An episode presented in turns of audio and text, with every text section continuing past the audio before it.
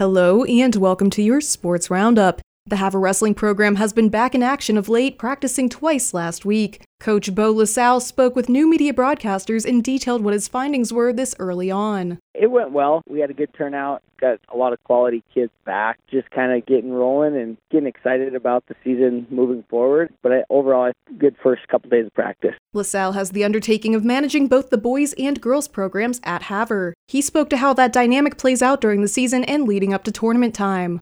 You know, a lot of it is we run practices together, kind of all one team, and then when we get to tournaments, most of the time Montana's done a pretty good job of having a girls division at all the tournaments we go to, so we're not necessarily having to split travel. And then just some assistant coaches that are great to jump in and help out and step up when we need them to. Havre is a big wrestling town with the high school success on the mat and the legacy of MSU Northern's program. Coach LaSalle evolved a girls program from scratch during the pandemic. He explained the challenges and how gratifying it has been to be in the position. It's been fun at first, a little challenging trying to navigate how we were going to do it. After we kind of got things rolling in 2021 with actual tournaments and stuff for everybody back again, it was good, and, and we've had some success. The girls do a good job of promoting it themselves to to the other girls around, and kind of try to help navigate their way through becoming better wrestlers. Stay tuned for a preview story on the wrestling program as they gear up for their first meet in a couple of weeks. The MSU Northern Lights wrestling team was in Washington on Sunday for the Spokane Open. Here are some notable results from the individual weight classes. At 157 pounds, freshman Justin Windauer had three matches won by fall and one by decision twice, taking first place overall. His Lights counterpart, junior Ryan Graves, came in fourth place in the 157 pound weight class. At 174 pounds, redshirt senior Nakota Siegel had a three match technical fall streak followed by a major decision and a decision. Those results earned him first place overall in that weight class. Redshirt senior Carl Hansen placed second overall for the 197 pound weight class. Sophomore Austin Vanek and redshirt freshman Cade Gubler shared third and fourth place in the 184 pound weight class. At 165 pounds, redshirt junior Devin Crawford earned a third place finish. The Lights also had three wrestlers place fourth in their respective weight classes. Redshirt freshman Leo Anderson at 125 pounds, redshirt senior Brennan McDermott at 133 pounds, and redshirt sophomore Shane Matson at 285 pounds. For a complete recap of how MSUN did at the Spokane Open, go to the article on HiLineToday.com. The Lights have Thanksgiving week off and will then be in Great Falls for two events next week the Argo Duals one week from Friday and the Battle of the Rockies one week from Saturday.